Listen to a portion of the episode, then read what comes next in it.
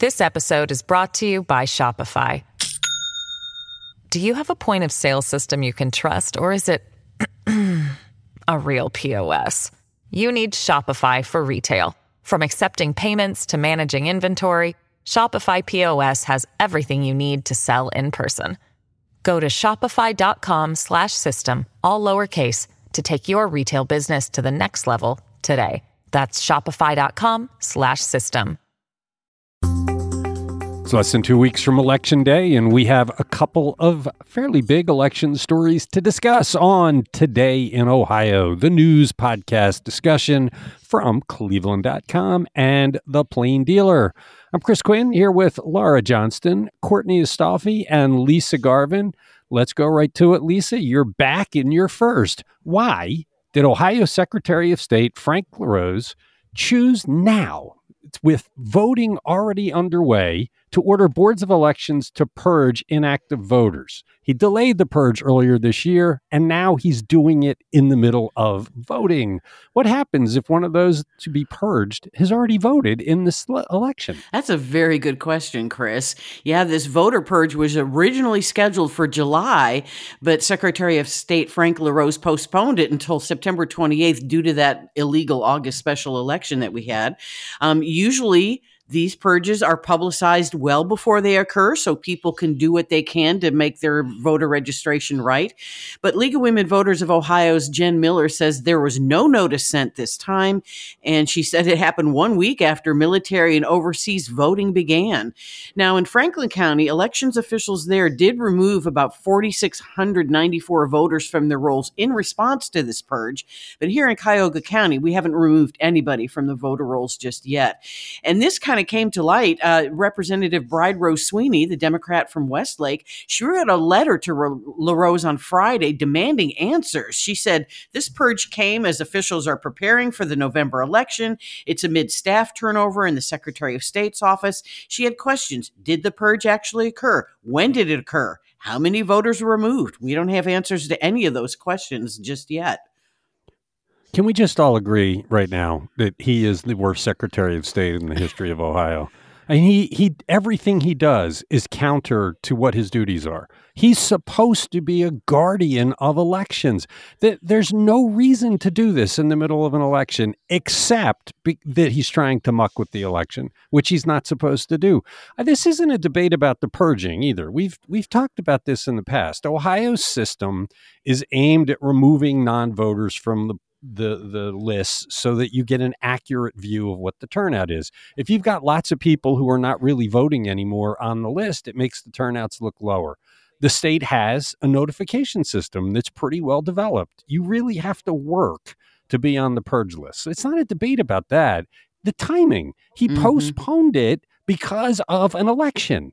And what did he do? He did it in the middle of an election. That's complete hypocrisy. He's mucking with the election. I guess he thinks somehow it'll help the abortion vote, well, which he's so. Yeah. And based on his prior actions, I think that this feels a whole lot like a thumb on the scale, as you like to say. You know, no, this, why? And, you know, um, yeah. um, apparently there was no news on his website about it. Uh, Bride Rose Sweeney said, This is a stunning order buried in a confusing directive on your website. So they weren't even forthcoming about it. And when Cleveland.com and the Plain Dealer approached LaRose's office, a spokeswoman says they have no response to the inquiries. No, right. They're completely refusing to be accountable to the public. It's just, this is the job this is the one job in Ohio that's about preserving the sanctity of elections. And this guy has done everything possible to wreck elections, including this. This is inexcusable. And yeah, I mean, his Senate campaign is in tatters unless he gets his out of state billionaire to give him money. He doesn't have enough money to make a serious run. And of course, you know, then he'll be taking out of state money, which he campaigns against but he shouldn't be senator. He shouldn't be secretary of state. He has proven himself wholly incapable of this job. I just I wonder what happens if somebody votes who who is now being purged. Like if you voted 2 weeks ago and then they purge you What does that mean for your vote? Does it count? Do you count? Do you stay on the rolls? Well, voting is supposed to be one of the reasons you get off of the purge list, right? So you think if you voted, it would count, but but they already have the list, right? Yeah. Mhm. So you know they have a list. They didn't purge. So if somebody votes, what does it mean? This this is just completely either sinister or incompetent. The guy should not be in this job. I wonder. You're listening. Oh no, uh, just ahead. one thing. I wonder if we're veering into illegal territory here because I, you know, has anyone ever done a voter purge after voting has begun? Uh, this might be a whole new precedent. It, it- there's no there's no reason to do it. You can wait until November eighth. Do it then. You, it's you, you look. He he postponed it because there was an election, and now he's doing it during an election. How do you begin to explain that? You're listening to Today in Ohio. Let's let's stick with the election for a minute. With two huge issues on the ballot in abortion and legalized marijuana, how does early voting compare, Laura, to the August special election? Well, we're less than two weeks from election day, and we're counting from last Friday, which is about two weeks of full early voting. 212,000 Ohioans cast early ballots, either in person and by mail. That's about 3,600 fewer votes during than during that same two week period in August. But we've requested more ballots. We just haven't got them back in time. 291,722 absentee ballots. That's a 50% increase over what we had requested in August. So that could mean more early voting in the long run. We're just not in a rush to turn them in. It, it, and Andrew Tobias looked at what this means for issue one and issue two, which obviously are the big statewide issues protecting the right of abortion, legalizing recreational marijuana. And early voting has actually increased in rural areas and dropped, sorry, increased in rural areas, dropped in urban areas. That's generally a favorable sign for both issues to to fail since rural counties tend to vote more Republican. But remember, but I'm not. I I don't buy that because I don't think abortion is a Republican Democrat issue as much as other issues are. It's a. I mean, there are women Republicans that feel strongly about abortion rights, so I'm not sure the rural vote speaks against abortion. well, it's funny because JD Vance, Republicans are less likely to vote early. They just have been, and Democrats are more likely to. But JD Vance, in a collection of Republican leaders in September, announced his Bank Your Vote effort, and they're encouraging Republicans to vote early. So it'll be interesting to see when that first dump comes in on election night at eight o'clock, what the numbers look like. Well, the other thing I suspect, the re- one of the reasons that early voting was so high in August is people had plans in August. It's summer. People have fun. Yeah. They're going to be away. And I think they were worried that that if they didn't vote early, what would happen if on election day they suddenly had some summer type plans? You know, nobody really has plans in November, so I think they can figure they got plenty of time. I'm not sure that this is this speaks to anything. I think the strong feeling about abortion is going to bring people to the polls, and and the polls show it'll probably win handily. Yeah, and, and in Cuyahoga County, 70 76,241 voters have requested the absentee ballots, and that's compared to 60,000 before issue one in August. So those are up, and we'll we'll see what the total turnout is. But you're right; people are very used to a November election. This is not a surprise. There's a lot of things on the ballot, from issues to suburban school board races and mayoral and municipal judges. So a lot of people will go for their regular vote in person too. I voted early in August, but my plan right now is to vote on election day. I wonder if there are a lot of people that feel the same way. You're listening to Today in Ohio. We have some additional details on the charges against Bob Young, who had to resign from the Ohio House after he was accused of assault. Courtney, what did we hear from his wife and daughter? Yes. So Bob Young, the former legislator's wife, testified at trial yesterday. She was the first witness in this case on, on the domestic violence and assault charges levied against Young in Green. It, it ties back to an incident that is said to have happened at, at his home following a political fundraiser there back in July. And we heard yesterday from Tina Young. She uh, she told us the incident involved an issue with with uh, her friend who was a bartender at, at this fundraiser. Apparently, she said Young had started insulting the bartender, upset about how the bartender had treated his political friend from Columbus that night at the event. And his wife said she tried to intervene and that she'd put her hand up to her husband's face to kind of stop the, the tirade. And then he, he went and hit her on her ear. Yeah, this is the first time that they they've publicly come out. So up until now, it has been some unknown victim, but now both his wife and daughter have weighed in, saying, "Yeah, we were there," uh, Yeah. which doesn't speak well for him. And and like you said, their 16 year old daughter also took the stand in Barberton Muni Court yesterday. She testified she saw her dad hit her mom. And and we also heard a little bit more from the wife about what happened later that night after the incident where she said Young hit her at their home. She said she took her kids and went to her brother in law's house. Young apparently showed up there later. And at some point, the brother went out to talk to Young, and, and Young allegedly bull rushed the brother and, and sent them both flying through a glass door. Now, of course, you know, Bob Young's attorney, they're, they're putting up the defense for their client. They said his client and others around that night had been drinking. The scene was chaotic, and he said everyone was kind of up in each other's faces. And then the attorney also kind of dismissed what the 16 year old child had said about what she witnessed, said that the kid was just sticking up for her mother hearing What- her testimony. what the testimony from the 16 year old that really broke my heart was saying this had happened three years before. She didn't call police this time because she called police last time and she got scolded for it. And you're like, she was only 13 then. It's just, it's heartbreaking to read this. It's always an effective tactic to discredit your daughter in court, right? To have your lawyer attack the credibility of your child.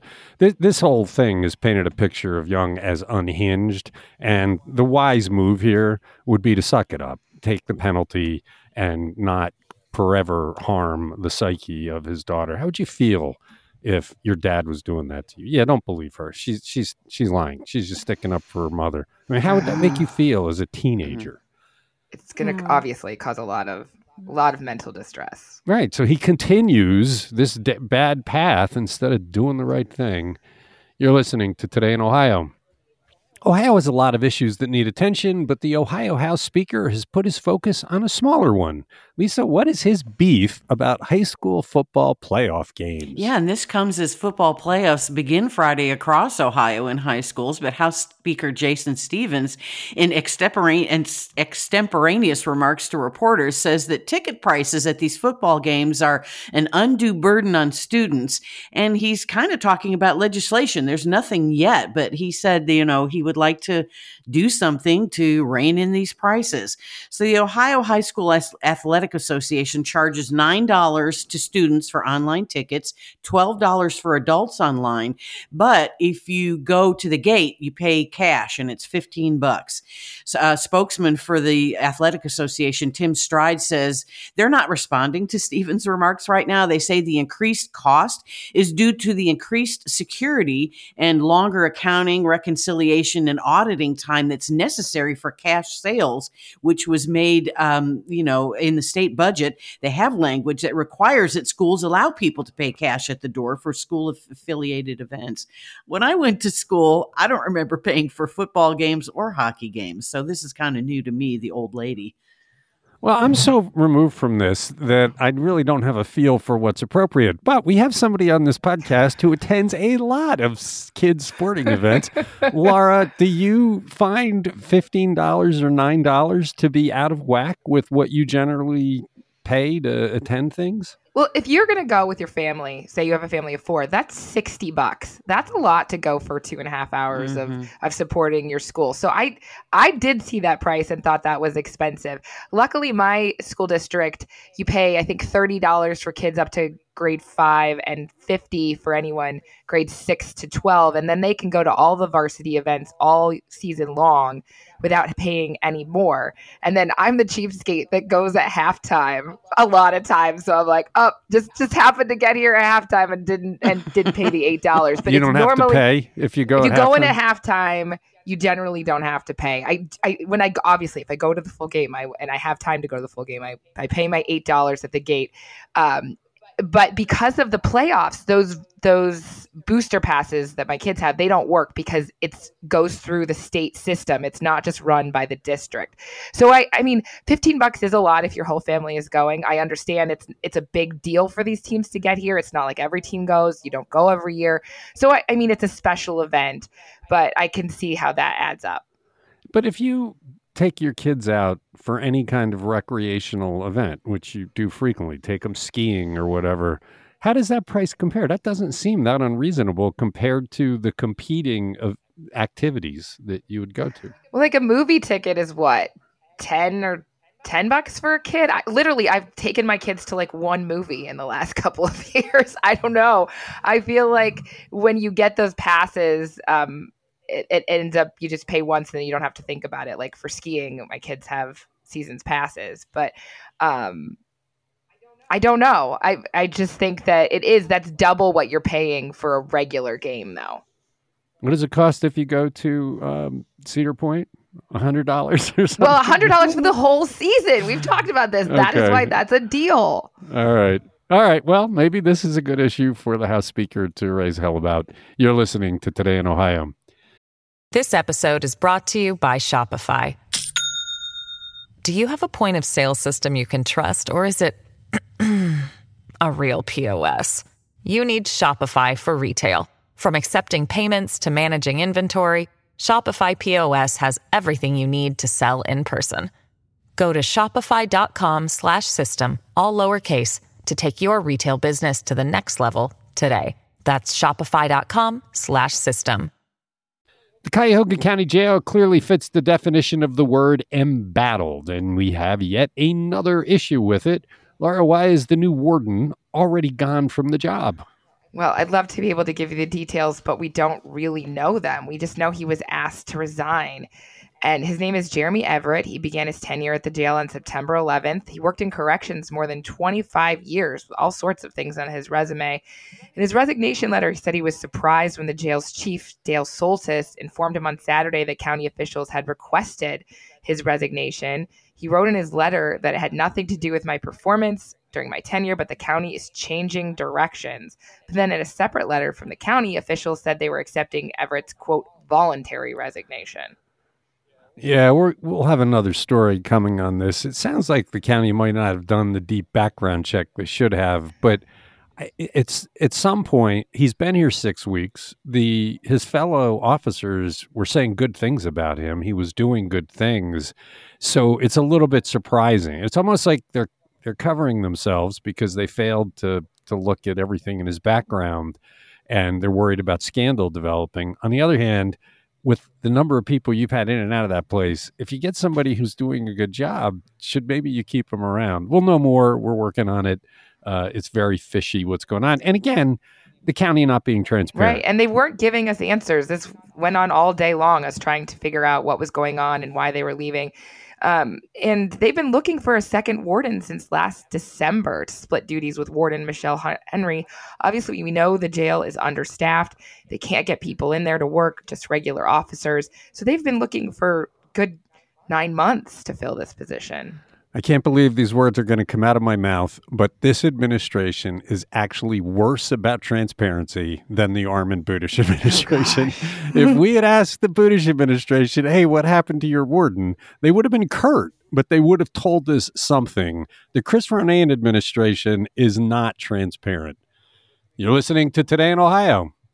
Many American cities were doing this more than a decade ago, but can we finally pay for parking on downtown Cleveland streets with a credit card? Courtney. Yes, we absolutely can. I think a lot of people are going to be excited about this development. It it finally went into effect downtown Cleveland on Monday and and this is part we've been hearing from Mayor Justin Bibb since he started that he wanted to modernize Cleveland's parking payment systems. You know, people are still relying on, on toting around bags of coins to be able to pay to park in downtown Cleveland, but no more. Starting Monday, some parts of downtown Cleveland now have mobile payment options through the app Park Mobile. If you've been to other cities around the US, this is a pretty common thing that's out there. So you may already even have the app on your phone.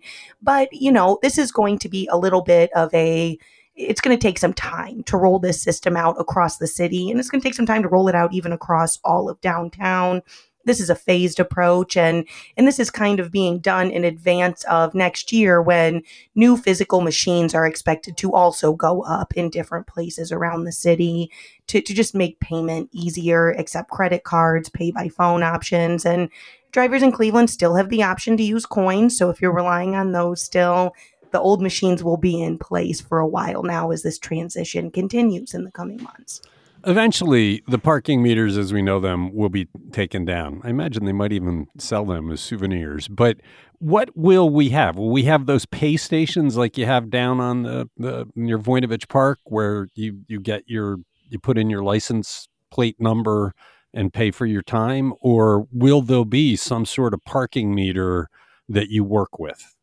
It, it is going to be kind of like Voinovich Park, except I believe the idea is you won't have to put your receipt back in the window if that's what that system looks like down no, there. No, you're not required to put their receipt in the window. They just they come and see which plates are in there. So so but so in those pay that's it. I got to tell you, Voinovich Park is a pain because there's only a couple of pay stations, and so when there are a lot of people there, you're waiting a long line to pay. It's stupid. Um, will those pay stations also take coins then? Yes, that is the plan. Uh, Cleveland didn't want to shut out people still still relying on, on on real currency in that category. So the new machines you will have to probably walk further in places where the new machines are up. Eh, they they won't it won't be a station at every parking spot. You'll have to walk down the street a bit, kind of like you have to do around West 6th now. Uh, but these two systems kind of go hand in hand. There's the options for the non machine parking payments through Park Mobile, like we see getting rolled out now. But then those physical boxes will still be there. I think, you know, depending on the geography and territory, they'll make those decisions about which system is good where in town. Though I, I, do, I do want to talk a little bit about the Park Mobile system. I went out and took it for a test drive uh, on Monday afternoon to kind of see how it worked downtown.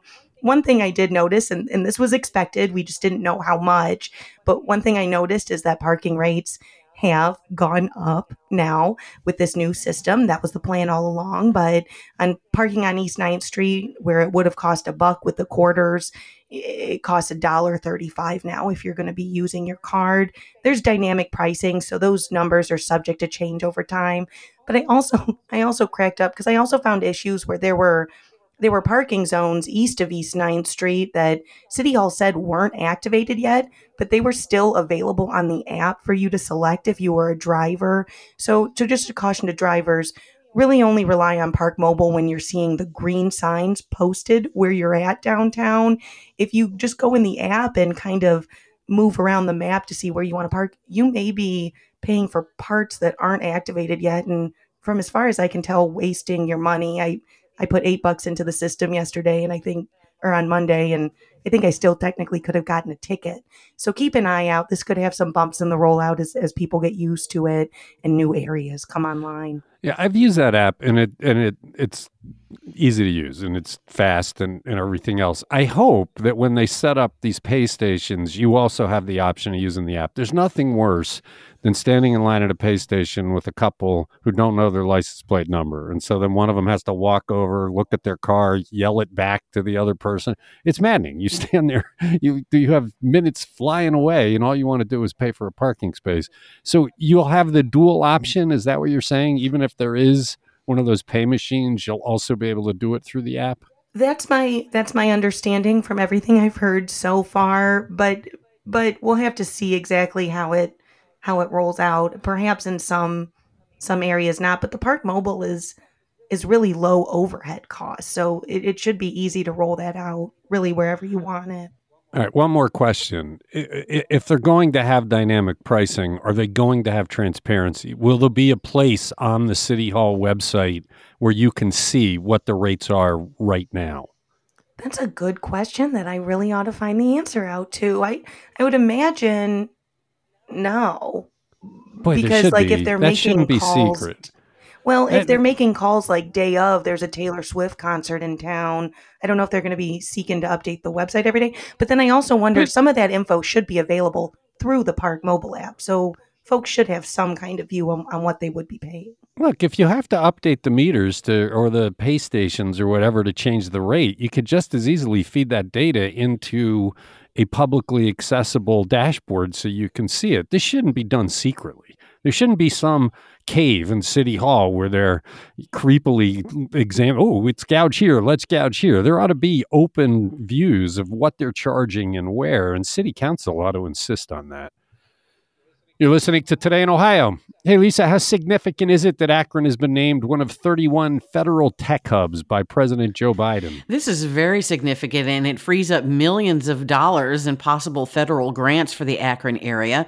So, Akron was named by the Biden administration as one of 31 regional innovation and technology hubs. There's about 10 point or 10 billion dollars in grants available from the Chips and Science Act, and this is meant to spur investment in technology for growth, national security, and job creation. So Akron is being named a sustainable polymers tech hub. Obviously, Goodyear is there in Akron. It, it's being led by the Akron Chamber of Commerce. So, what this hub will do is leverage the largest concentration of plastics, rubber manufacturing plants, machines, and materials in North America to address climate and environmental impacts from fossil fuel based polymers. So, they would accelerate sustainable manufacture and commercialization of things with a lower carbon footprint. And the hubs include industry, academia, local and state governments are involved, economic development groups, labor and workforce partners as well. So each hub will be eligible from 50 million to 75 million dollars in competitive implementation grants. And Senator Sherrod Brown says that Akron already got $400,000 in a sustainable polymers strategy development grant and that will be led by the Akron Chamber all right, good news for Akron. Check out Sabrina Eaton's story about this on cleveland.com. You're listening to Today in Ohio. Going to skip ahead. Art critic Steve Litt offered some terrific perspective on the Cleveland Art Museum's fighting back against a rogue New York prosecutor has, who has become a nationwide crusader for repatriating antiquities. Courtney, what did Steve report? Yeah, so this is going to be a sticky uh, case, but it, it sounds like you know Steve is arguing that really the heart of this lawsuit that Cleveland that the Cleveland Museum of, of Art has filed against New York New York's Alvin Bragg, it's really come going to come down to making Bragg prove that the statue that he seized at, at CMA is is is stolen. So so Bragg went to a judge and, and got the order to sign off on the seizure of this statue from CMA. The, the the statue is a bronze statue of an ancient Roman. At one point, it was believed to be of the Emperor Marcus Aurelius, and basically, CMA is saying, you know, we've done the work. We we haven't been able to to ferret out that there was any issues with how we acquired it. So Alvin Bragg's office, please show us why you think this was worthy of seizure. Why show us proof that, that this was stolen and, and trafficked. And, and like you said, Bragg has kind of been in the heart of this this trafficking of antiquities. Antiquities often move through New York City, and his office has kind of been leading the charge on attempting to repatriate these statues. You get the feeling that the museum feels like this is a rigged game, that Bragg and the New York courts are having a high old time looking like the heroes. They have big press conferences and they do all sorts of things to celebrate their wins. So the museum is trying to move the venue. They're saying, no, the, the, the statue is in Cleveland. We're, we're asking the Cleveland court to declare this is our property and that Bragg has not shown that it came from the site he says it came from. That's the problem is that there, so far there is really no strong evidence at all that this statue came from where Bragg says it does. He he has not shown it. And getting a different court, one that doesn't seem to be in the bag for Bragg to examine it, you might get a more honest uh, verdict on that issue. I think it's interesting that you know in that article, you know the the museum was saying, you know, they're almost shaming museums into giving this stuff up. It looks bad; they get a ton of bad press for having allegedly looted stuff, and the museum is saying, "Hold up, wait a minute." Yeah, I, mean, at some point it goes too far. I, I, get, I said this last week. Who appointed Bragg, the guy that is in charge of this? If this is a significant problem in the country, the Justice Department should handle this out of Washington in a organized measured fashion. This is somebody that's just making a good career out of this, and, and that's prosecuting Donald Trump. So it'll be interesting to see how it goes. Steve's piece was very well considered, well sourced. It's worth reading. You'll find it on cleveland.com. This is Today in Ohio. That's it for Wednesday. Thanks, Laura. Thanks, Courtney. Thanks, Lisa. Thanks, everybody who listens. We'll be back on Thursday talking about the news.